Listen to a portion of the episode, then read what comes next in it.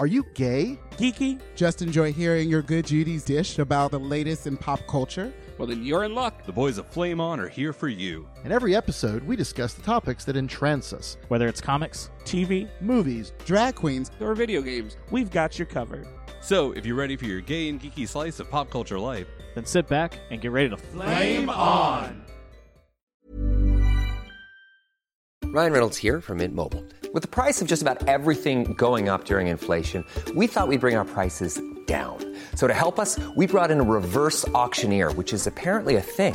Mint Mobile unlimited premium wireless. Ready to get 30, 30, bit to get 30, bit to get 20, 20, 20, bit to get 20, 20, bit to get 15, 15, 15, 15 just 15 bucks a month. So, Give it a try at mintmobile.com/switch. slash $45 up front for 3 months plus taxes and fees. Promo for new customers for limited time. Unlimited more than 40 gigabytes per month slows. Full terms at mintmobile.com.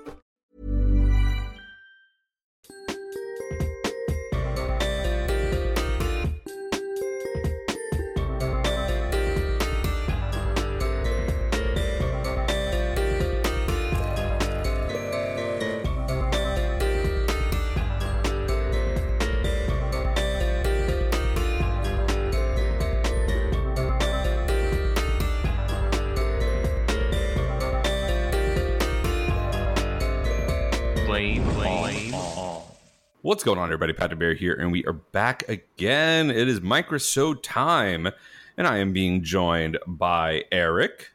Hello. And Benicio Joseph, BJ. Benicio Joseph, I love it. I forget what I, there was one that I called you like months ago that I was like, this is what I'm calling you from now on, and I promptly forgot it.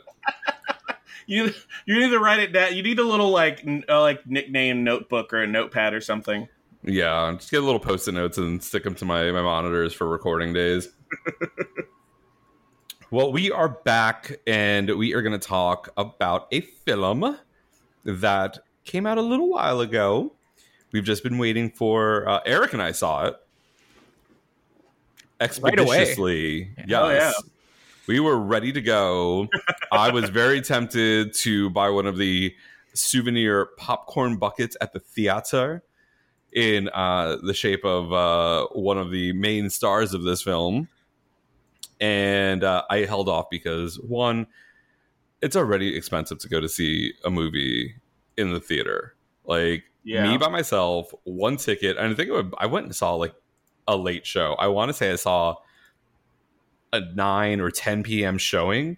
Like, I left the theater at 1 a.m. Like, it was the end of the night and I bought I think popcorn and maybe a soda for myself because you know you can't go to the, the theater and not get popcorn. If you do, I don't I, I don't know who you are. Like it's reflexive habit. Even if I don't want the popcorn right there at that moment, as soon as I get inside of the theater and the smell hits me, I'm like, okay, just give it to me. Just give me the give me the popcorn. Give me lots of butter. You you know, uh, I I don't know if they still do this, but definitely when we were growing up, they actually pumped the butter smell it out like in the theaters in the AC. There was like uh, like a friend of mine showed me when he worked at a theater. He's like, yeah, we actually put like the scent stuff in here, so the entire building smells like popcorn no matter where you are. Girl, where's that fragrance at Bath and Body Works and the wallflowers? Could you imagine you walk into somebody's house and you're like, I, all of a sudden I want movie theater popcorn. Oh, that's my new wallflower. like crazy. But yeah, but like a, the, a ticket and a popcorn and a soda, it was like a forty-five dollar outing. like it's ridiculously expensive to go to the theaters. So I did not buy the, the souvenir bucket, no matter how much I wanted to. But uh, we have been putting it off because our fellow castmates had not seen this film until uh, it was just released on Disney Plus Day. So, for those of you uh, partially wondering why this episode is a little later than normal, it's partially because of that, partially because of scheduling issues. So, we are here. If you haven't guessed it by now or read the title of this episode and you just randomly started listening to it, it happens. My Stitcher will sometimes just go to the next episode and I will not pick it. So maybe they did not see the title, Eric, the incredulous look you had on your face that everybody could see because podcasting is notoriously a visual medium. Of course. Uh, we are here to talk about Thor 4, aka Thor Love and Thunder. So Thor Love and Thunder is a 2022 American superhero film based on Marvel Comics featuring the character Thor, produced by Marvel Studios and distributed by Walt Disney Studios Motion Pictures. It's the sequel to Thor Ragnarok from 2017, and it is the 29th film in the Marvel Cinematic Universe. The film is directed by Taika Waititi, who co-wrote. Remember, remember back when when Taika started doing these movies, and we were like, "How do we say his name properly?" And now it's like second nature. Now it is. Now it just rolls off the tongue. uh, uh, who co-wrote the script with Jennifer Kate Kaytin Robinson and stars Chris Hemsworth as Thor, alongside Christian Bale, Tessa Thompson, Jaimie Alexander, Waititi, Russell Crowe, and Natalie Portman. In the film, Thor attempts to find inner peace, but must return to action and recruit Valkyrie, Korg, and Jane Foster, who is now the mighty Thor, spoiler alert, to stop Gorr, the God Butcher, from eliminating all gods. So, I mean, this is the Wikipedia uh, summary, but if you ha- have not listened to an episode of Flame On before and you were just stumbling into this one, we are going to spoil the hell out of this movie. And I mean, luckily at this point, it has been out for quite some time and is now streaming. So you have plenty of opportunities to see this. Normally, we see a brand new Marvel film and then we are rushing in to record about it uh, days, if not hours after seeing the film. I think there was one movie that I saw literally like hours before we recorded.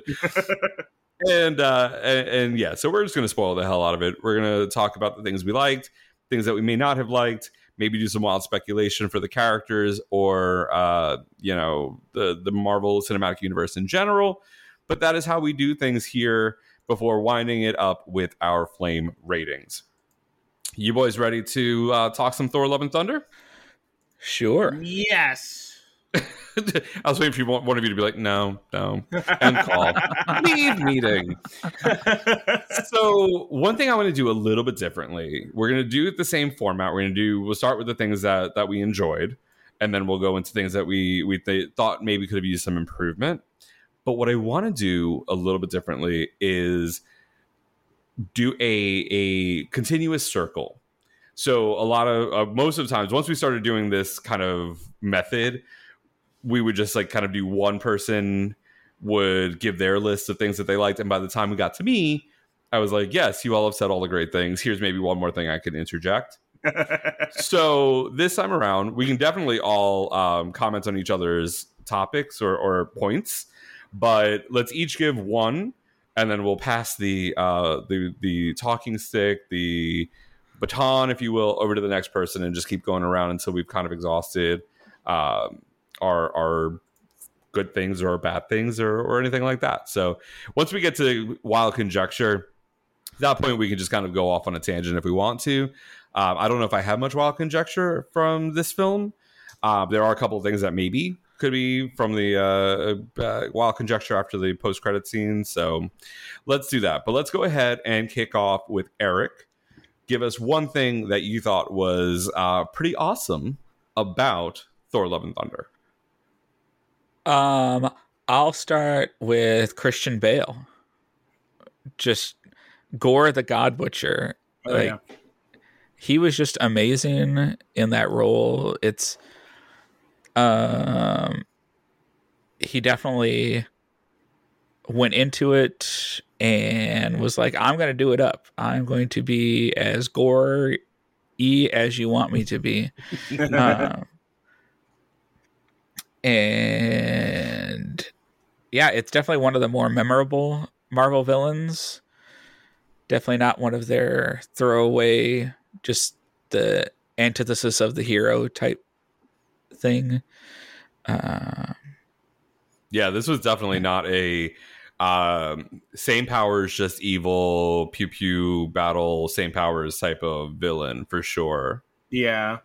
You definitely you know what's funny is is thinking about um how it, it you know it's it's it's funny because they definitely kind of touched on that whole how like how people feel when they become disillusioned kind of with religion and that kind of rage and betrayal and he knocked it out of the park. Like i was i was i was like i act i want to see so much more of him because like it was just one of those characters because even Gorr god Gorr the god butcher in the comics y- y- he's he's a sympathetic villain, and that's a thing that Marvel has always done really well.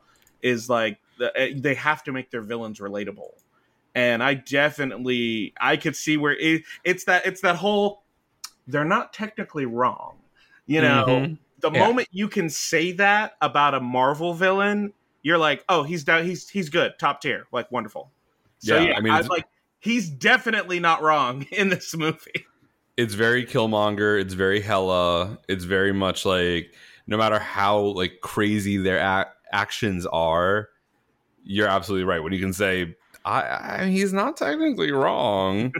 and I mean, for those who read the comics, the the start of the mighty or the lead into the mighty Thor came after the the God Butcher storyline, Mhm. where um oh my god, I can't remember who it was, but somebody whispered into Thor's ear and said something, and you don't you don't find out what it is, and it was during I think Original Sin. Um, Yeah, so yeah. I think it might have been Nick Fury because it was the whole Who Killed the Watcher, and it was Nick Fury. Then Nick Fury becomes the guy that's you know sitting on top of the moon and watching everything, whatever. Like it was a whole long storyline. Obviously, we know comics are hard to distill down into a five second synopsis. yeah. Um, but I think it might have been Fury that that whispered in his ear, and Thor drops Mjolnir on the moon, and then Mjolnir calls to Jane, and that's what kicks off the whole the whole um, the Mighty Thor story arc, and that line of of Jane being Thor, and when we come back around to the end of it, what we find out, what was whispered in Thor's ear, was Gorr was right and that's what shook Thor to like so much that he he felt he wasn't worthy at all and lost the ability to wield Mjolnir in the comics. So this is a very interesting mixture of those story arcs, which kind of were first and then second with stuff in the middle, a little bit in the middle, where these are almost concurrently running storylines that wrap around each other. It's yeah. a very interesting one. But yeah, Gorr Gorr was Gorr was definitely a, a villain that was not your your everyday normal MCU villain for sure. BJ, why don't you throw a positive from this film out at us? Uh, I I appreciated the fact that this this film kind of went more into Thor's hit like his his emotional state because that was the thing I loved about Ragnarok is we got even though it was there was a lot of like there was a lot of like himbo con like you know Thor energy in that movie. This definitely continued that streak of telling more of an emotional story about where Thor was at post uh, Endgame and like how he's like like he's definitely still Thor and he's still like lighthearted, but at the same time he's there's a lot of self contemplation that they had him go through in the movie that I really appreciated, and you definitely get a good feel for how he's different from all the other gods within various pantheons. Um, and I would say Moon Knight did kind of did a really good job of that too, where you've got like gods from Earth that are just kind of like like we're gonna stay out of things but you've got thor that's like i'm literally just gonna show up and slap stuff with my hammer. So it's it's it's it was really good it was really good and it's and it's definitely something i'm glad they kept in the movie um because uh i don't know i just i really like i love the the fact he gives that speech and then when it was actually hard for him to leave the guardians because he is lonely. Like that was the thing is they just pretty much flat out said he is a lonely person. He's super lonely and like and that's something they kind of showed with Bruce Banner and um She-Hulk. Like every all the originals that are still around are all kind of like just kind of floating around and they're not you know, they've they've got to kind of find find a new way to live their life. So I really appreciated the fact that they went kind of all in on on Thor kind of figuring out who he is as a god and as a hero. I really liked that. Yeah, I that was a that was a through line, especially being somebody that moved to a new city without a lot of friends, without you know a partner or, or somebody around, or even a roommate. Um, that I, I was not expecting that film to come for my wig so hard when they get into that feeling of loneliness and and being scared to care or to love because you don't want to lose it. And then realizing that the only way to fully live is to know that that's a possibility but still do it anyway. Because the moments that you have the experiences that you have the love that you have with that person those people that are in your life is important. Otherwise you just com- you know you shut down and, and you kind of cut yourself off from the world. So that's you know i, I definitely i it definitely it hit me in the feels when uh those those conversations were being had for sure.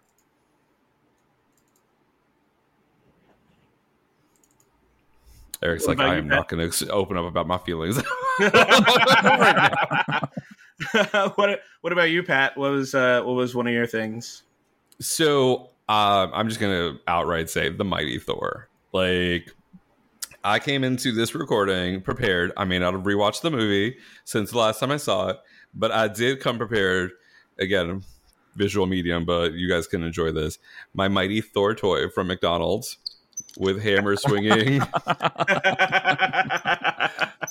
I so there's a McDonald's right across the street from my house, and um, I was on my lunch break one day, and I ran over to get food, and I saw the toys. Like I didn't even realize that they had Thor: Love and Thunder toys at McDonald's because I don't keep up with the the Happy Meal toys anymore. And I saw that, and I asked them what toys they had, and they had the Mighty Thor, and I was like, okay, no, I need Jane Foster as Thor. Uh, so I never really read Thor comics before and then I started around around the time I was really getting back into comics was around the time was shortly before the um, the Mighty Thor storyline started, written by Jason Aaron, but with art by the incomparable Russell Dauterman. And Russell, um, who I would love to be a friend of the pod uh, at some point, I need to reach out to him and get him on on the show. First off, adorable. Second off, so incredibly talented.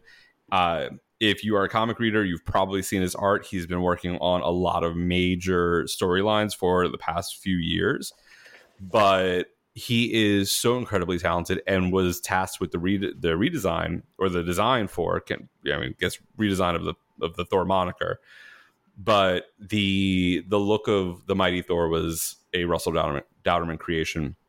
A lot of times, uh, Esad Ribic has done some amazing drawings of the mighty thor as well. So a lot of times they'll some use his art to to showcase her in articles. But the original design was by russell. And i i really fell in love with the storyline. It was deep. It was emotional. It was a very difficult read. Um because it does deal with a you know a person dealing with stage 4 cancer essentially being called to duty through Mjolnir calling to her and bringing her to um is it the blue side of the moon that's where the side of the, that's that, that section of the moon that has oxygen where the X-Men battled in the Dark Phoenix saga Oh yeah, um, you know, it, it brought her there. And then when she picked it up, when she became essentially an Asgardian, it stopped her cancer. So she was now stronger. She was healthy. She was, you know, this it- going from somebody who was dealing with the effects of chemotherapy and and a failing body to being this powerful, strong woman again was this like it it was this amazing transformation but then she also had to deal with the fact that and it, it's this is the part of the the, the storyline that actually translated into the movie from the comic book. Every time she picked up the hammer and turned into thor her body her mortal body purged any any work the chemotherapy did to stop the cancer. So the whole thing of her like literally that whole uh, section of her being in the hospital and being told if she turns into thor one more time that's it she's Yeah. not coming back from from it um even to and i swear to god i i i'm glad i didn't go with anybody else because i would have looked like an idiot when when Mjolnir is floating in the air next to her hospital bed, like that's straight from the comics. Like that is a part of the comics come to life. And then she shows up and helps Thor, you know, um, Mangog. Eric and I had this conversation like months ago, and I couldn't remember who who the battle was at, at that point. But the, that final um, that final person that she she helps Thor defeat was Mangog, Yeah. and it was that same thing where she she came and you know Thor was like, "I've got this. Please do not turn back into Thor. I can do this." And he was getting his ass kicked, and she came and she helped you know seal his fate, uh, you know Mangog's fate, and and save everybody. And so to watch that that storyline and see a a a comic that I enjoyed so much really come to life in this way, and to have some of those emotional beats, and it, to me, for me, it really resonated and really hit, and it's probably because of the source material, and I'm able to kind of meld a little bit of both the comic and the movie and kind of fill in some of those pieces i guess a little bit more which isn't what if you're not a comic book reader if you didn't read the mighty thor you may not have that same feel that same connection to the storyline but i thought that it was great i almost kind of wish they had held the reveal off a little bit more but there was Yeah. so much that was going on that i understand why she took her helmet off because I mean it was like a good five issues before the reveal to anybody, to the Oh, yeah. reader, to anybody in the comics that it was even Jane, and then it was still even a little bit longer before Thor found out it was Jane. Yeah, it, it wasn't, and I don't think it was the. I don't think it was a Mighty Thor comic. It was actually, actually no, it might have been. I remember, I remember the scene because my jaw dropped because it was she got knocked into a building and fell down, and she dropped the hammer. And if the if she's and the thing is because she's human, if she's too far away from the hammer for too long, she reverts, and she Mhm. reverted in the middle of a battlefield and Yep. like Falcon was there, and everybody, and literally the entire at that the Avengers team at that time, they were all like, "What?" And then she like he he managed to get her to the hammer before anything happened, but at the same time, it was just this this moment of like, "What the fuck?" Um, oh, that's right, because I think she and Falcon were a thing during that time. Yeah, she they were Yeah. they- well. Well, she kept making out with him, and he was just like, "Why'd you do that?" And she's like, "I'm a god, I can do that." And she just kind of fly off. So yeah, they were they were getting closer, but she was 100 percent like because I think she had they had showed her flying home or flying to her her hospice care, and like she transformed you and you didn't see her face or like who it was. All you know is that whoever was Thor was human and like dying and Yeah. then they then they showed it was Jane Foster like later on and like they, but it was definitely like it was months after they had started doing the Mighty Thor. Yeah, and it just felt like it gave her a renewed um, character because Jane in the first two Thor films is mostly, you know, an independent woman, a, an educated, strong woman, but there's always that little bit of a uh, damsel in distress type of feel Yeah. where it's always like a lusting after Thor, and to see her essentially be reinvented as the mighty Thor, where she's not that girl anymore. Like that's not who she is, and she knows how how frail life is, and it's a whole different take on on the character, and I loved it. Like I I really did enjoy Jane as Thor, as the mighty Thor in this film. Yeah, Um, everything about her was fantastic. Yeah. I um I what was it? Um yeah, her interaction, her honestly her interactions with everybody too was pretty fantastic and they Oh, they her did a Valkyrie. Oh, I and actually, what was really good is this movie. That montage they did of actually showing her and Thor like dating oh. and every like how it's new and how it goes and then like how they grow apart and he's off like saving things she's like you know one of the leading scientists on like rosen bridges and all this other sciency movie stuff and it's just showing how their relationship naturally kind of folded How they grew apart. how they grew apart. It, it was Yeah. it was and that was such a I don't know. It, it was it one. It made it made them make sense because like I'm not very much, especially when it comes to movies. I do, I'm I'm really iffy on romantic relationships in movies because they always feel forced. They always follow the same formula, and I actually really liked it in um Ragnarok in uh, Ragnarok where it's just like, yeah, we broke up, and you're like, what? And and but then to actually see it in this movie play out, like that to me was like one. I mean, maybe like I said, maybe it's just I have a dead heart, but I I appreciated that, and then the fact that both of them still harbor feelings because they're both in different places but the same place hmm he's lonely she's lonely but she's lonely for the reason of she's like well, there's no point in getting closer to anybody or leaning on anyone because my time's finite. Well, and to circle back, I, I don't mean to cut you off, but that's exactly what we were just talking about when we were talking about his loneliness, Mhm. where he doesn't want to get hurt because he knows that feeling, and it's it's two sides of the same emotion, just for different initial reasons, but the same. They're both scared of the same outcome. yes. They're both scared that they're going to lose it, whether it's because she dies of cancer or if he, you know he's scared that she's just going to leave again. And it's it's so crazy, but the I, I, I kind of I kind of I kind of got all fuzzy when he when they're in bed and Mjolnir's on the nightstand and he whispers to it and he's like, you know, make sure you take care of her. And like then the the um triquetra glows and it's like oh they made they made comic book sense of why Mjolnir called out to her in her time of need.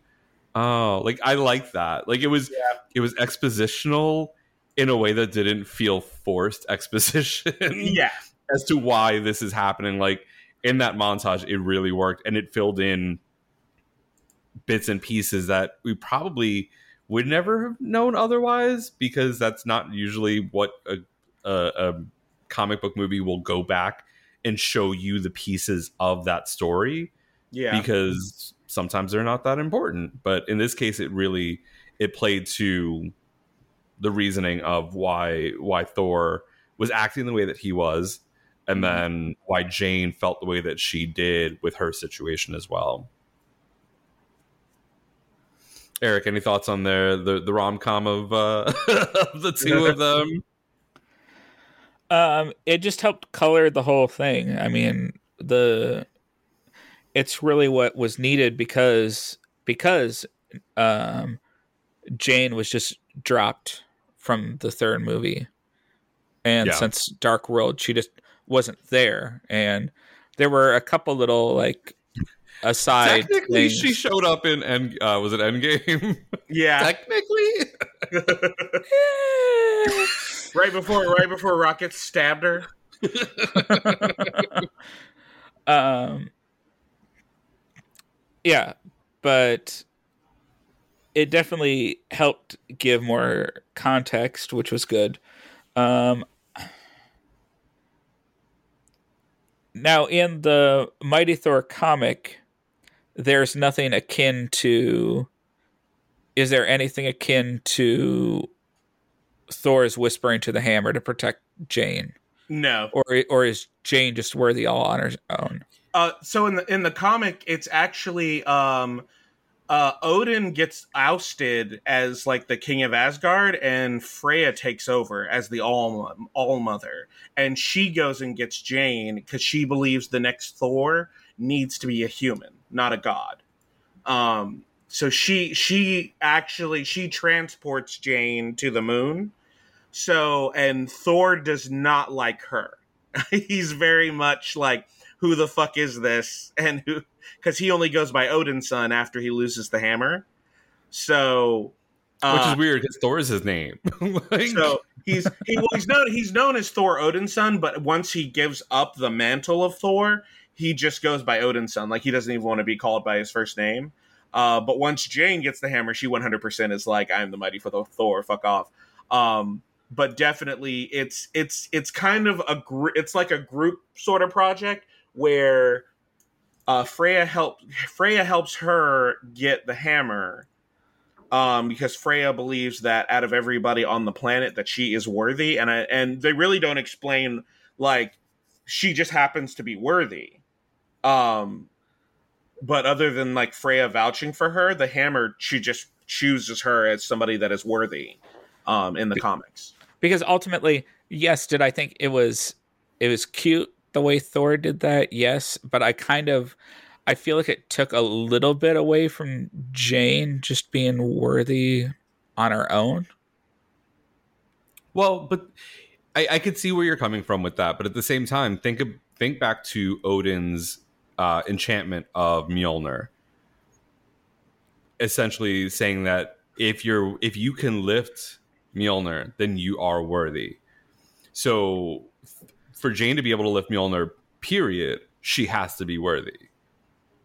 It doesn't Yeah, just- exactly wasn't explain sure- how when Cap holds it in Endgame, how he doesn't get a cape and helmet, but that's a whole other aside for a whole other podcast to talk about. but, but but yeah, it's I mean, and in the comics, it actually is the the impetus to change the inscription on Mjolnir because after uh after Jane then um uh because Mjolnir actually I believe Mjolnir is destroyed fighting Mangog. She, uh, she throws Mjolnir into Mangog and like it plummets him into the sun and kills him. And there's only a tiny bit of the Uru left. So eventually, after many issues, there's they reforge Mjolnir, and when it's enchanted again, um, I can't remember the the exact uh, quote on Mjolnir, but it's instead of if he be worthy, it's if they be worthy because Yeah. then it opens it up to you know Come on, pronouns. Come through, the Freya. social justice warriors are trying to make Mjolnir woke now. crash the system. Crash the system. Eric, what's another uh, what's another positive takeaway from from Love and Thunder? Um, for me, the visuals that they were able to create in this movie, um, for me, the Shadow Realm was just amazing. The way the whole black and white of it all Yes. was just incredible. Um, and the way the shadow monsters worked there in the Shadow Realm was just very cool. Um, I also liked the look of Omnipotent City. Oh yeah. Um, what all happened there, eh, but the visuals of Omnipotent City was fantastic. Um, yeah, so just to me, the visuals of the movie. But I mean, when he flicked too hard, it was lovely to see. I didn't say that was a bad thing. you would have been one of Zeus's handmaids uh, passing out and swooning. Of course. I love seeing the other gods there. Like Yeah. that Yeah. was was it the little bow, the little bow god? That was adorable. Um I was a little apparent- surprised they didn't um, show any of the the Egyptian gods. I thought that would have been a good tie-in because I feel like some of the Egyptian gods who in Moon Knight weren't really having any avatars or anything. They're probably in Omnipotent City, and that would just would have been a good tie-in, I think, yeah. Um, to cross-reference. I don't know if they knew what was going on in Moon Knight at the time.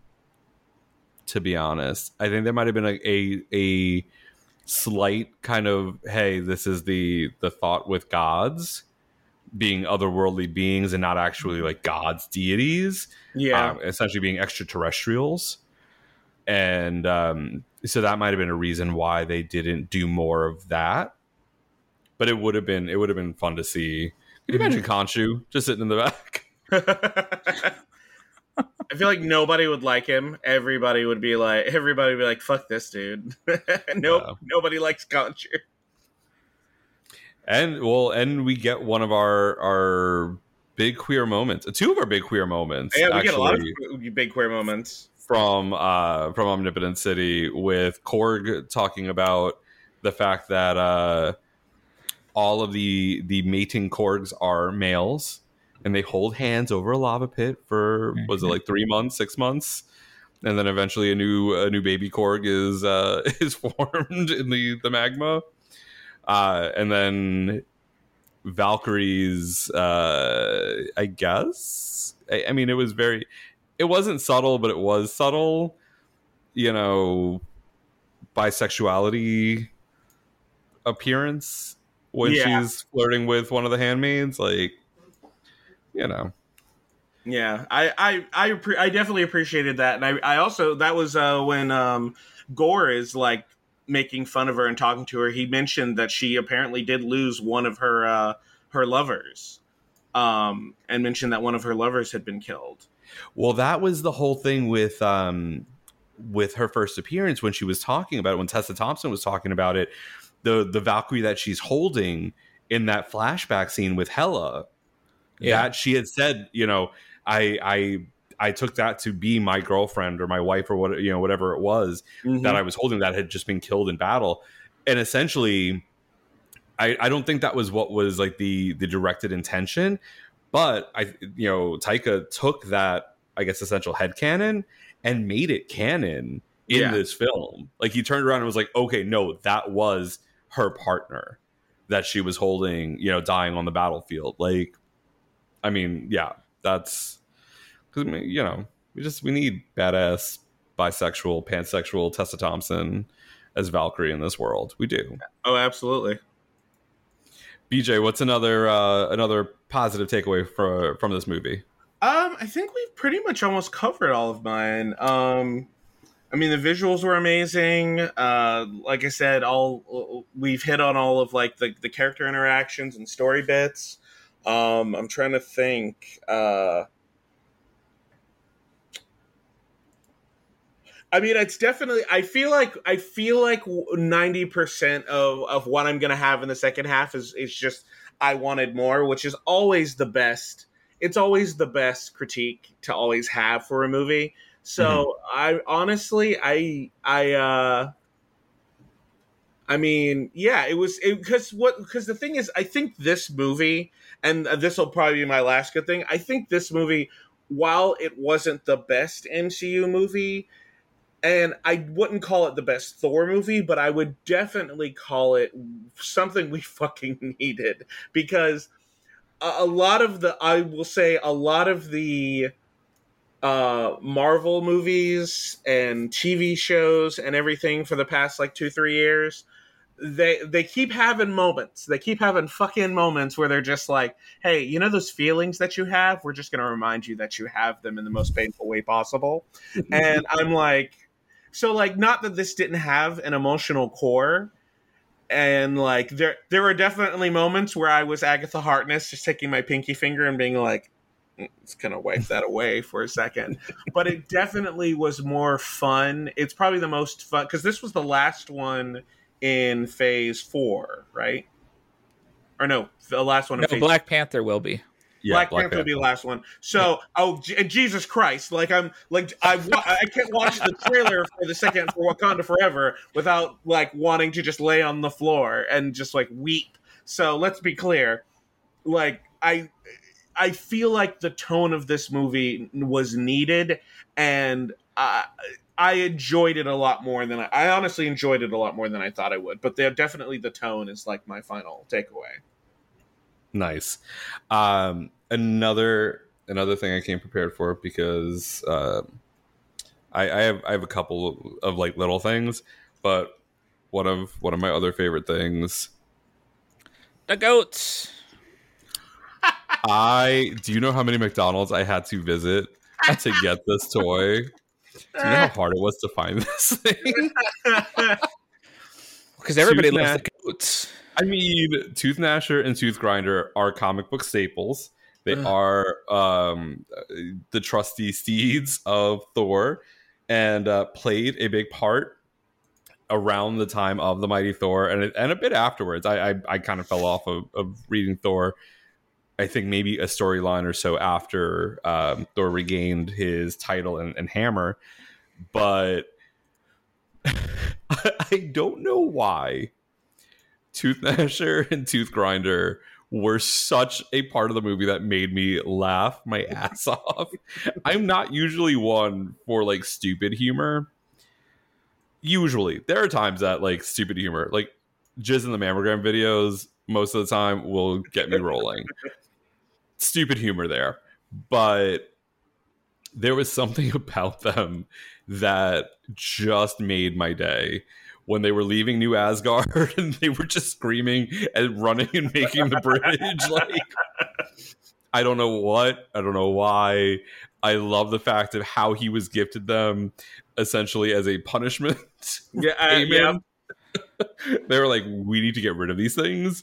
And because you helped us, Yeah. take these as a gift, as a token of our appreciation.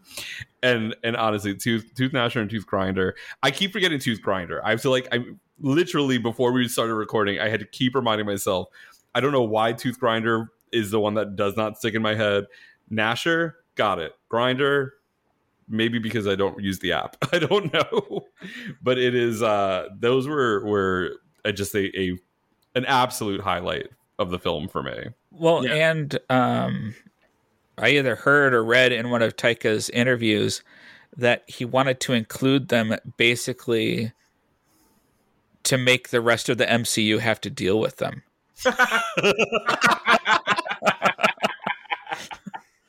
I'm not mad about that. Oh, I'm that's not mad about that at all. Oh God, I love it. Eric, do you have any other uh, highlights from Love and Thunder? No, we've kind of gone over all the ones I had. Okay, I'm gonna do a quick run through. If you guys have anything that you want to uh, chime in about, by all means. Sure. Um, I I love the way that they introduced the Necro Sword because Knull is not a thing. The symbiotes are are a Sony thing, and the Necro Sword is tied to Knull and the, the, the King of the Symbiotes. Symbiotes. Symbiotes. symbiotes. And uh, so the way that they introduced it i thought was really really kind of cool and it gave it its own agency outside of being this this other thing. Um, and and it tied into that scene so well that opening scene with gorr so beautifully well. Um, i also loved infinity. Like i did not think for that first off that room that room that leads to infinity Yeah. seeing the statue of the watcher seeing the statue of the living tribunal second time we've seen the living tribunal um, in a marvel film back-to-back films i believe uh, multiverse of madness was the last one right Yeah. and then so Oh, yeah, yeah. so and the Celestials. There's a there was a ton of Celestial imagery Mhm. and two Celestials at Omnipotent City that were just hanging yeah out. the two hanging out outside the window like "Hmm?" Yeah. um there was the the celestial statue the watcher statue the living tribunal and then death. The fourth statue in that room was was lady death Mhm. which was may not mean anything. I think the living tribunal will, will come into play.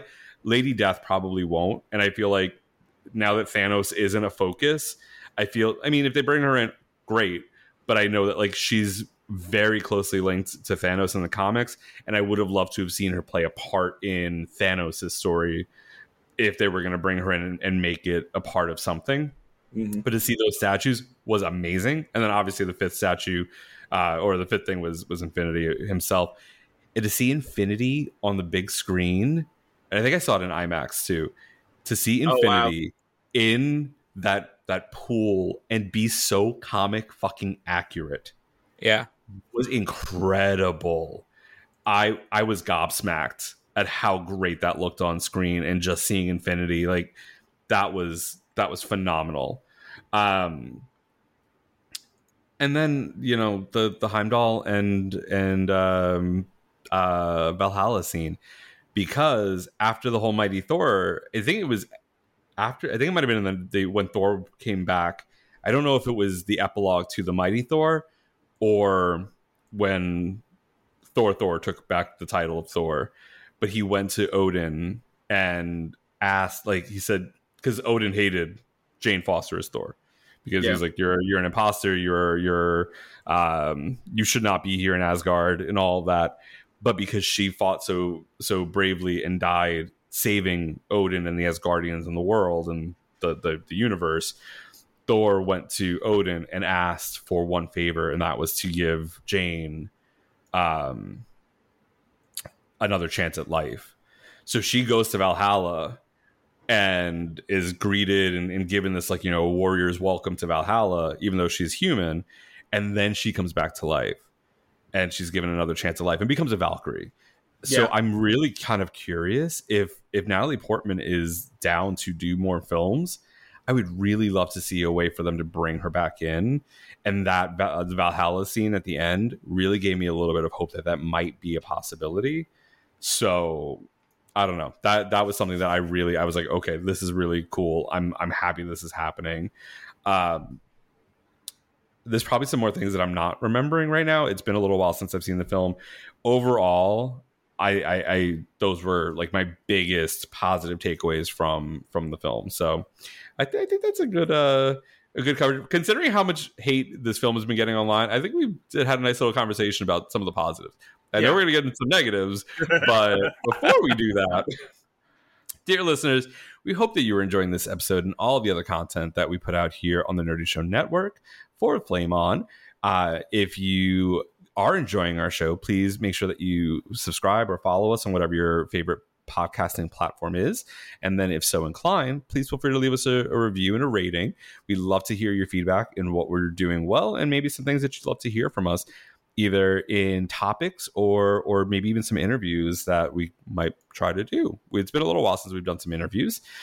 And uh, in addition to that, we have our website, flameonshow.com. On that website, you can find all of our social media links, including our Twitch channels, our YouTube, uh, Instagram, all of that stuff, including links to email us individually. We love to hear from our listeners. So please feel free to send us an email, send us a message on social media, all of that good stuff. There's also a link to our Threadless shop. So if you would like to pick up some Flame On swag, you can do so there. And there is a link to our Patreon. If you'd like to go there directly, that's patreon.com forward slash flame on show. You can join at any one of the four levels that we have available. There are great perks at all four levels. And by joining up on our Patreon, you help support the show and keeping us doing what we're doing. So make sure you go check out flameonshow.com and uh, patreon.com forward slash flame on show. Hey, I'm Ryan Reynolds. Recently, I asked Mint Mobile's legal team if big wireless companies are allowed to raise prices due to inflation. They said yes. And then when I asked if raising prices technically violates those onerous two year contracts, they said, What the f are you talking about, you insane Hollywood ass? F- So to recap, we're cutting the price of Mint Unlimited from $30 a month to just $15 a month. Give it a try at mintmobile.com slash switch. $45 upfront for three months plus taxes and fees. Promo for new customers for limited time. Unlimited more than 40 gigabytes per month. Slows. Full terms at mintmobile.com. Many of us have those stubborn pounds that seem impossible to lose, no matter how good we eat or how hard we work out. My solution is PlushCare. PlushCare is a leading telehealth provider with doctors who are there for you day and night to partner with you in your weight loss journey. They can prescribe FDA-approved weight loss medications like Wegovy and Zepbound for those who qualify. Plus, they accept most insurance plans. To get started, visit plushcare.com slash weight loss. That's plushcare.com slash weight loss. All right. Now we do the good. Let's take a minute and let's talk about things that maybe could have been a little bit better. Let's flip it around. We're going to start with BJ. What is uh, something that maybe you wish was a little better in Love and Thunder? So, um, while I did enjoy the tone and it was a lot of fun, it was a little bit jarring when you had God Butcher, you had Gorr the God Butcher, but then you clip over to everybody else. Now, the tone coalesced beautifully when all four of them were together, or Mhm. five of them. When all, well, actually, no, all yeah, all five of them were together. It coalesced beautifully. The banter, like Gorr literally looking at Thor and being like, "You went and asked the other gods for help, did you?" They didn't help, did they? Like, like that was because that was the moment where you, you, Gorr literally is like, "Why are you all uh, like against me? I'm completely right here. They're all shits, and they gotta go." Um, and it coalesced really good when he and Gorr are talking in front of Eternity, and he's like, I'm choosing love. And if you're to murder me, I would rather be with the person I love than fighting you. And that was, and that was like right there. That was like the whole character arc for Thor right there, which was perfect. Um, but like, I almost wanted, I wanted more of Gorr. I wanted more of Jane Foster. I definitely wanted more of Jane Foster and Valkyrie, like palling around. Like, I would have been happy if they sacrificed a good chunk of the comedy just to have like buddy scenes with Jane and Valkyrie. Um, because I think it would definitely have given more of an impact, especially when Jane does die. Um, and so yeah, so that so that's my first complaint is just I wanted more of the central things, and I've never said this about a Marvel movie. They needed to scale the comedy back just like maybe by ten percent just so gorr could kind of flow through the movie better. Um, Yeah. because Yeah. it's jar, it's jarring. Although the one thing I will, I, I am glad they did not scale back, and this was the this this should have gone in the other section, but I'll throw it in here because I do agree with you that there were points where it could have scaled back, but the jealous boyfriend partner that Stormbreaker was was everything. no, because that that is on one of my uh that's on my bad list. I was like, no, Wow. thank you. Maybe if they had just done it once, that would have Uh, been yeah, Just cute. go for broke, Eric. Let's just talk about it. Go, No, go talk Yeah, about. Stormbreaker, because then we got fight afterwards. because to me that and it wasn't just that itself it was it was to speak on what bj was talking about it was it was it i think it was hard for taika because ragnarok being such a fun movie and him getting so much praise for bringing such levity to thor in of itself i think he felt like he had to pack just as much comedy into this movie, which to me is a much more serious storyline than what Ragnarok was. So in Ragnarok, he got to play. There was more room and breathing room for the comedy to really be there than here. And when Taika has such serious moments, like on the boat when Jane is first telling Thor that she has cancer, it's there's I felt like you needed another moment to breathe, but then it instantly went inside with Valkyrie and Korg's head and they start the jokes start and it's just a a weird it's it's it's so harsh the Yeah. the feelings to right into the jokes. And I felt like that happened multiple times throughout the movie where just when you're ready, you're on the verge of feeling and getting in your feelings, it's a sharp cut to a joke or some other thing, and you're not allowed to really feel it uh, for the moments um, that you need to. Yeah, yeah, I, I absolutely get where you're where you're coming from, and I know that that's been a huge uh, point of contention on the internet. And this film, this film has been getting a lot of a lot of uh, negative commentary, and which which kind of sucks for like. In, I feel like I'm that outlier. Although I've seen a few more people, especially on like my my Facebook, say, "Oh, you know, well, I like the film." I mean, like I walked out of it really, really liking this movie, but I do absolutely see that point of you can if you break the tension once or, twice, and tension is different than emotional weight, and it was done at all the times. Like it wasn't just a tense moment that gets cut with a a um a joke. It's those emotional beats, like you were just pointing out about Jane and, and Thor having that conversation on the boat like that should have been a little had that that moment to breathe but or, I or like the, the other big one was when uh, they're in New Asgard still, and she reverts and she's by the sink, and then all of a sudden she turns back and she breaks the sink. And if it had even another moment to breathe there before Valkyrie comes in, and and yes, it was great establishing Valkyrie is trying to keep Jane's spirits up, but I it was just a little bit jarring in those moments. Yeah. But Yeah. I I like I am more nitpicking because I want to overall this is a very good movie and but we're just going through Oh, absolutely. nitpicking. Yeah.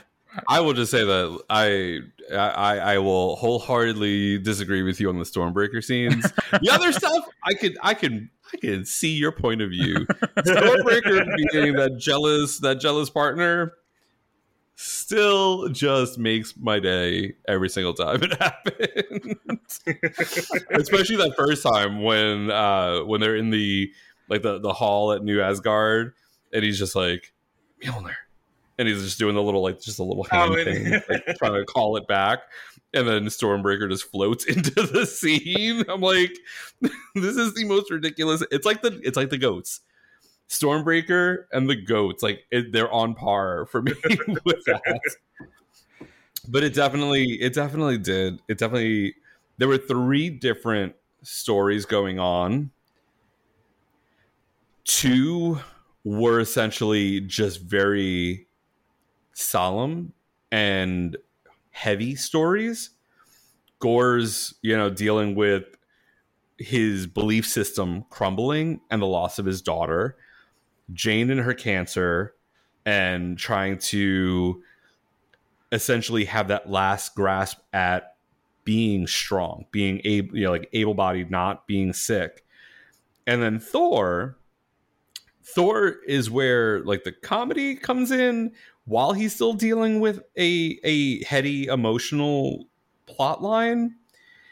And because Thor and Jane s- swirl into each other, there's so much levity that is awkwardly placed in 65% of the movie because in the gorr scenes because there isn't a ton of interaction with gorr up until really like towards the end like you know there's a couple of battles but it's very limited through the majority of the film. Yeah. so gorr's gorr's plot line and story is able to maintain its tone.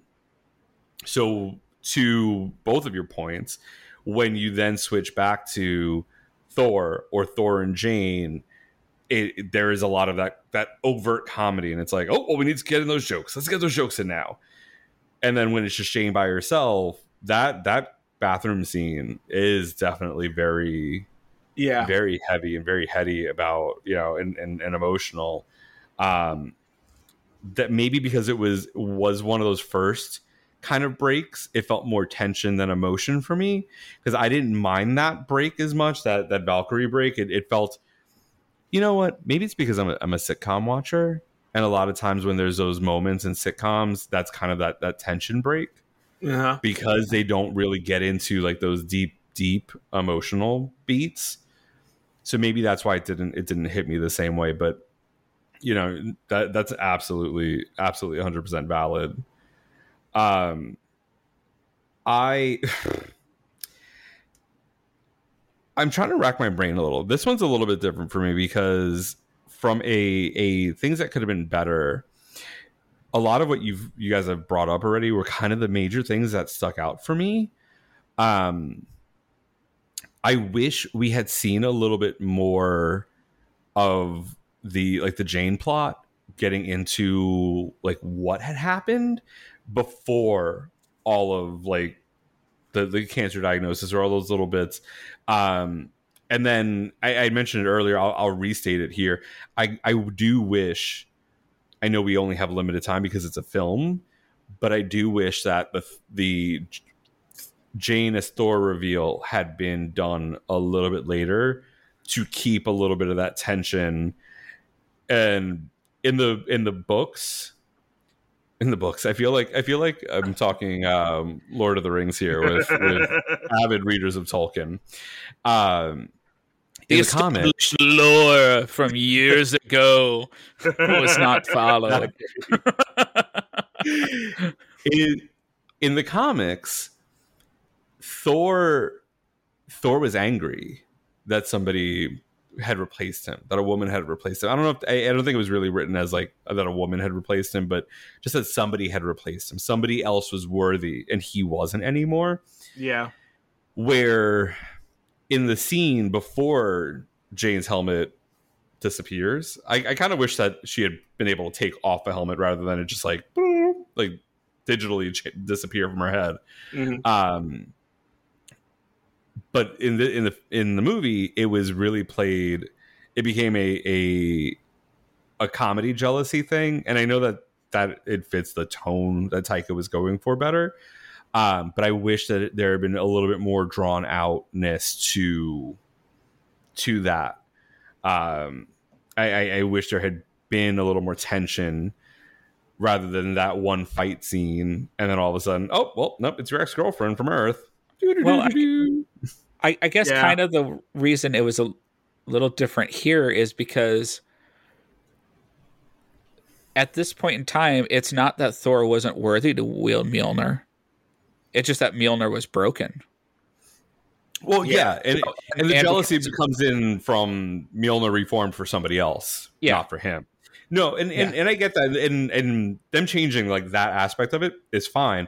I just wish the tension had been built out a little bit longer. Yeah. because then Yeah. obviously, obviously Valkyrie knew it was Jane. Like that wasn't a surprise because she had been helping the people of New Asgard. So she's revealed herself to to Valkyrie at that point. So I really wish we had a little bit more of that backstory leading into that first initial fight with the shadow monsters, into the reveal, into Thor being jealous that Mjolnir picked Jane over him in the breakup. Something you know, kind of like that. but again, I know that, you know, I, I don't want us to get to the point where four hour films are a uh, a standard. You know, we don't we don't need another Zack Snyder's Justice League ever. Um, But I mean, we could go three. The Batman was great. I mean, Oh, I yeah. still haven't I still haven't watched that. I still I can't. You I better can't. you, you better watch it before they cut it. They it's the next thing to get cut from whatever they're doing the HBO Max. Mm, Lord in heaven, that's a whole other conversation. I definitely want to have an episode talking about like just the state of streaming because it's it's a fucking there's a whole bunch of announcements coming out of places so I definitely want to do a microsode where we talk about some of the some of the changes that are about to happen. maybe maybe we'll record that as a uh, a nuggy and put it behind the good pussy paywall. Yeah. But yeah, so my yeah, I want to say like the my my complaints that those are just my complaints. It's just if if if the tone had been more even and they had sacrificed a little bit of like the the more jokey storylines for uh for uh some more development for Mighty Thor and uh uh Mighty Thor and um Gorr the God Butcher. Um also just bef- before we we kind of start winding down, I just want to let y'all know they didn't specify which Thor will return when they did the Thor will return uh, sign. FYI. We're gonna have to save that for wild spec- speculation and conjecture, my good sir. um, kind of. I had another, and it's you kind of brought it up, but I wish we had gotten more Gorr. Um, Yeah. More so, it would have been great to see, um, like when they go when Thor first goes to that planet and finds uh that huge god thing dead and uh Sif there Mhm. injured. It would have been neat to see that scene or the ending of the fight and Gorr leaving right before Thor gets there or something. Um, and I guess it's because they wanted to save the reveal of his powers and whatnot for the battle at New Asgard. But just even if at some other point, once you had already met Gorr, uh, flashbacks to seeing him fight some of these other gods. Um, just to yeah, color considering we only saw him kill, or we only saw two him kill one god and then a dead god. Yeah. Like, for being a god butcher, we only really saw two victims. yeah. yeah the the only thing you get as far as volume of how many gods he's killed is just the Guardians getting so many distress calls. Yeah. Mm-hmm. And at that point in time, you really don't necessarily put that together. I mean, yes, after the fact, you're like, oh, okay, that's what it was, and but it doesn't totally color in the same as getting some flashes um, of him actually doing the slaying and killing. Uh, I know you had it as a positive, but I didn't necessarily like seeing the second post credit scene with the Valhalla. Scene Why not?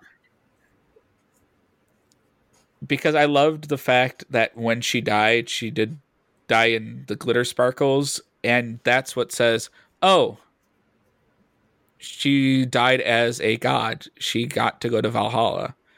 I don't need to see it right then put in front of me. Um, I know it helps set up for future if they're going to bring her back, but I, th- I think for me that was the th- you know what it, not even so much that like that uh, as a setup there was so much that was translated from the comics and there there a lot of the the MCU films we're at 29 with this one and now like 14 fucking TV shows at this point and I love them all they're all great She-Hulk fucking fantastic uh, we'll get there eventually. Uh, that one's got a lot of episodes. We'll we'll get there in a couple months. But with two N's and a Y, but not where But you think it you. come on, Madison, I love it. Bongers. Oh my god, the fact that everybody's been posting the damn um, Madison two N's and a Y, but it's not where you think. Coming 2024 fucking picture has been killing me. I love it. Uh, but a lot of the shows, a lot of the, the movies take titles from the comics and are a loose adaptation of the, the the comics that they're they're named after, but they're not really the story. This film and this story takes the God Butcher story, and I have I haven't read the God Butcher story, but then it also takes the Mighty Thor run and combines them into this film. And there are so many scenes that are straight takeaways from the actual, like lifted from the page of the comics and oh. put on the screen in live action. Seeing Russell Dauterman's Mighty Thor costume modified just a little bit, there are some changes to make it actually practical, but it so much looks like the comic book. Um, like I, like I said earlier, the floating Mjolnir by um, Jane's bed, like that's taken straight from the comics. There's so many things that are taken directly from the comic. That that dead god in like that wide scene, and you see the body. They added Corrigan because in the comic it's just Thor. But like there's so many things that are so that are just ripped right from the page that I think that's why I loved it. And knowing that the mighty Thor ends you know, not the same people are in in Valhalla that are welcoming her, but that is part of the comic. I, I get the we can understand we're able to extrapolate from the glittery the same way that Odin passed on into essentially you know we think Valhalla, uh, and that could be actually how he's like how she's granted a new life because Odin might be in Valhalla.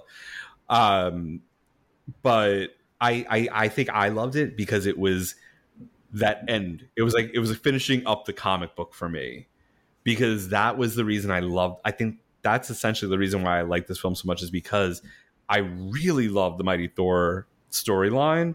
So to see it play out in film and then essentially get to the last page of the comic and, and be able to close the book, that gave me that oomph at that point. But but yeah, no, I mean, I, I absolutely un- I understand and get where you're coming from with that, and that it's not needed, but for me, it was appreciated. Uh, I do have one last, but it may a tie over into conjecture in that it's going to affect future. Uh, but I love Ted Lasso and I love Roy Kent, but I don't think he's Hercules. He did seem a little. He did seem a little, a little smaller than than Hercules. He was still sexy as fuck though. Oh, yeah. but I don't know if you know the comedian uh, Jon Gabrus. But he has been campaigning for years now to be Hercules, and I did, and he granted he would have to do some working out, but to me, he is stockier in the way you need somebody kind of bigger and stocky to be Hercules. Yeah, he would need to. He would need to put on a whole lot more muscle. Yeah, And this is coming from a bear who loves bears. So please don't at me. This is not a body shaming thing. Um, but he is a, he is a, a thicker, more zoptic fella, and um, we all know even Kumail Nanjiani went ahead and um, got himself a Marvel body, and they kept even though he didn't on need to. him. and they kept his clothes on, but that motherfucker still got ripped for it. Oh yeah. So I I I I don't know. I I think I And can I'm not saying it. I'm not saying it has to be Jon Gabrus. I'm just saying to me, I can't think of his name now. The guy Roy Kent. I he is just a little too small to be Hercules for me. for you. For me. for para me. multilingual podcasting. uh yeah, I mean it was interesting. I it, it it threw me off like that that was, you know, the the first post credit scene. Would I have liked somebody a little beefier? Yes. Do I think overall he looks the part? Yes. Even if, even if he's a little small. Do I wish it was the ultimate Hercules so he would be um at least bisexual? I don't remember I don't know if he was bi or bi pan bi slash pan or or gay. Um but be in a relationship with uh any man including I believe Wolverine. Yes. Yes, absolutely. And considering that most of this is a, a lot of this is pulled from uh like the the Ultimate Universe, maybe we'll see. I guess that could go in wild speculation. Say, there we go. Um, my only other thing that I did not like, I did not like Love at the end of the movie. she was a goddamn brat, and I would have, I, I would have been, I, I'd have thrown her out of my little. I don't even know where. The, I don't remember where they were living. I know it was on the beach, but whatever they were living in, I would, I would have been so mad. She was a goddamn brat, but It, it- like is that an original character? Is she an original character? Yes. Technically, yes. Thor does have an adopted daughter in the comics. Um, different name and like different origin from it. Uh, so it, it's kind of an amalgamation in, in a sense because there is some comic inspiration to draw from for the character, but in this case, and I think she may have actually even had Stormbreaker. I, I right off the top of my head, it's been a while since I watched the the new Rockstars uh, video. This is how I get a lot of my backstory on things.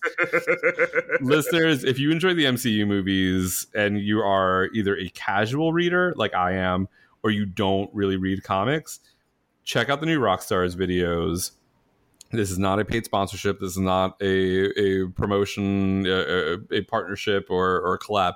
Although, if anybody from the New Rockstars is listening, please feel free to reach out to us. I would love to partner with you.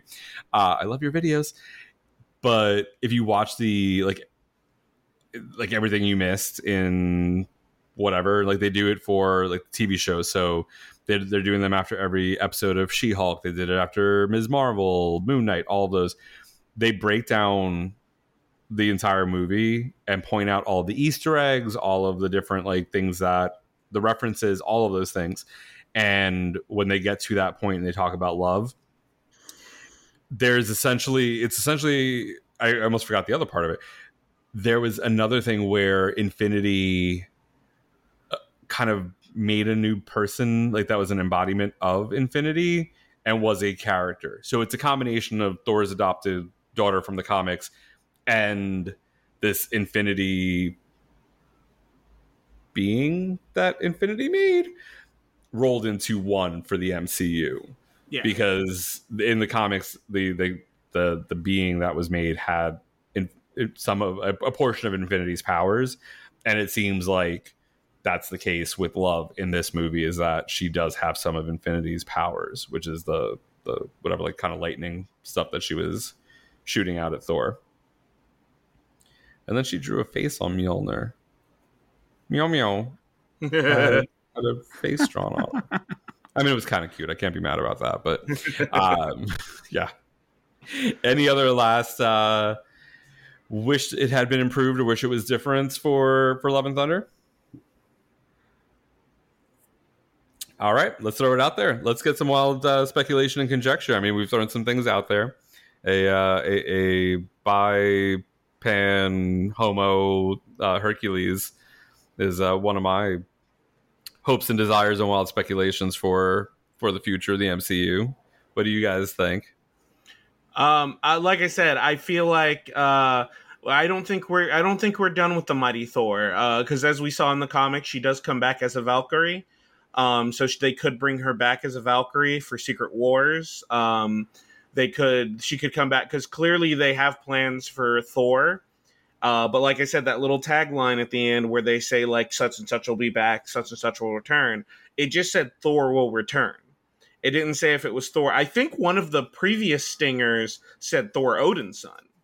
Mhm. Um, did it? it he hasn't been. Ref- he has. I don't think he's been referred to, or if he has, like it's not a. It's not common. It just. It's just said Thor he was will return. he was referred to in the movie called Thor Odinson. I just couldn't remember if one of the uh, stingers uh, had at the end of uh, at the end of one of the movies said that, but it just said Thor will return.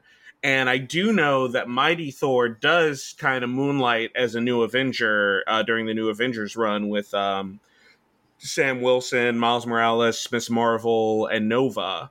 Um, so we shall see how that shakes out. But um, other than that, so there uh, this and what, what the thing I did like about this movie is that it wasn't super lore heavy amongst amongst other Marvel movies. So it was just kind of like there there isn't too much wild conjecture other than there's definitely could be consequences for uh eternity being wished on um add to add to the multiverse madness and nonsense that's been going on throughout all like Loki and uh WandaVision and and everything. So uh so I'm sure there could be consequences for that and there's definitely consequences for uh Thor pissing off Zeus. Um so other than that though i'm i'm i'm iffy on which thor is coming back because they didn't specify so i'm i'm not i'm i'm at least 60% sure right now that we have not seen the last of jane foster uh, mighty thor I would like there to be a mini series shot like Parks and Rec with just King Valkyrie having to go to meetings all the time in New Asgard. that would be awesome I was just gonna say I would love to see like a Valkyrie show, a Disney Plus Valkyrie show, where Jane comes back and is a Valkyrie as well, and and it's like a buddy, uh, like a buddy cop comedy type of show. So I feel like there's a I feel like there's a happy middle ground between both of those ideas where we can incorporate like like the monotony of the the nine to five ruler of Asgard office meetings and then superheroing at night type of thing. Like I feel like there's a way to do that and have um Valkyrie and then Jane as a Valkyrie as well and have them in a in a show together. I I that would be my my desire and my my heart's wish after this film. Any other wild spectrum conjecture? Spe- spectre and conjecture, speculation and conjecture. I'm just making shit up now, making up new words. Um, let's see here. So, what are some of Hercules's big bads in the comics? Are most of his all related to like the Greek pantheon? So is it all like him against Hades and Ares? All the time? honestly i don't know i i think he had a solo book for a little bit but i don't think he's ever had like any solo stories um, 90% of the time he just shows up on other uh other stories i know he was an avenger at one point and he uh but 90% of the time he's just kind of like wandering around doing his own thing. Like he works as a construction worker. Like I think Earth. one of his biggest things was like Zeus sent him after Ares. Yeah. And like there was a whole thing with that. I, I think it might follow like that might be what this will end up being. So like where zeus sent um sent like ares may not factor into it but he'll go after thor and kind of be a villain. So that might be thor 5 where where hercules is the villain but then figures out that he's not like that he doesn't know the full story or doesn't have all the information and then makes that you know dramatic face turn and becomes you know uh a hero by the end of it. And like t- teams up with thor to face you know the real villain of whatever you know of the film. So there there are some little things. It, it's been a little while since I, I read some some backstory on hercules but it it, it is very greek god heavy and then he's kind of a side story to Thor, Avengers, and the the those types of characters. A lot of fighting Hulk, a lot of fighting Thor, because you know when you're Hercules, you need to be able to fight people that are that strong. And with Hulk going to Sakaar for some reason, To, we to don't go know get when his he'll- kid. um, Yeah. his, his baby mama called. Mhm. Child support. Mm-hmm. Said your son is 17 and you have not paid a damn dime. you need to come get your kid and have him live on Earth with you in Mexico in that little bunker. uh, yeah. Um, no, so I think that's a great conversation that we've had about about Thor, Love and Thunder. I think it was a very well rounded conversation. I I know BJ, you're the most recent one of the three of us to see the movie. So knowing Eric and I had had this conversation before, um, so it felt like rehashing some some points. But I knew I knew how we both felt about the film, so it was it was good to to get your take and uh, your opinions on it. But before we sign off, um, let's go around the room and do our flame ratings. Eric, we will start with you. What would your flame rating be for Love and Thunder?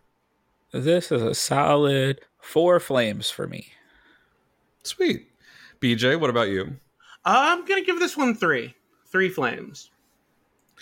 I was gonna say I'm I'm I'm a little torn, and I was gonna like when I was thinking about this earlier. I was like, okay, now this is a four. Then I was like, hmm, do I do like three point seven five? I think I'm gonna stick with a four, and and I've already kind of given my reasoning before when we were talking about it, but for me not being a Thor reader until really kind of around the time that the Mighty Thor started up with uh in the comics to see it come to life like this not 100% faithful to the comics because you know there's not decades upon decades of history to draw on for Thor and all of that. It it was so close to the comic in a lot of areas and seeing those panels come to life on the screen for me. When I walked out of that film I was happy. And that was that's something that I don't always walk out of Marvel films. I like you know, I don't think there's really been a film that I haven't liked. But this one I actually was emotionally happy. I I was like I literally was just like oh I wanted to message the group chat and be like oh my god you guys have to see this movie I can't wait for you like to talk to you guys about it and then I started seeing all the, the hate online for it I was like oh god maybe maybe not yeah, not from you all, but just from you know, like in general. And I was like, oh, is this, this, this I, I had a very different reaction to this film than a, a lot of other people did. Uh, but I, I think I'll stick with a, a solid four flames for Thor: Love and Thunder. Dear listeners, thank you so much for hanging out with us, listening to us drone on and on about Thor: Love and Thunder. If you would like to share your thoughts and opinions, please feel free to go to our socials um, that you can find by going to flameonshow.com. Uh, or, I mean, if you want to be able to just find all this stuff in one place, you go to linked, linktr.ee. So the Linktree um, URL forward slash flame on show. We have uh, everything is linked right there, including uh, offshoots to other social media and our YouTube and our, our thread the shop and all that. But flameonshow.com has all that information as well, as well as our Patreon link, patreon.com forward slash flame on show. You can find all of our information on how you can join at any of the four levels that we have. And uh, yeah, help us continue to make this show that we love making for all of you listening. So, with that said, thank you, Eric. Thank you, BJ. We will be back um, actually when you guys are listening to this next week because we're a week behind. Uh, train's running a little less on schedule this week, this this month, uh, but that means you get two weeks back to back. This is coming out on the release day of not just Fletcher's debut album "Girl of My Dreams," but Michelle Branch's new album, uh, "The Trouble with Fever." So There it's be- There's the music thing. I was waiting for it. gonna be a good Friday for me. So you all enjoy this episode while I'm enjoying some new music from two artists that I enjoy very much. But we'll be back uh, in just one week's time with our next roundup episode, and uh, we can't wait to talk more pop culture. But until next time, bye bitch. Bye. Bye.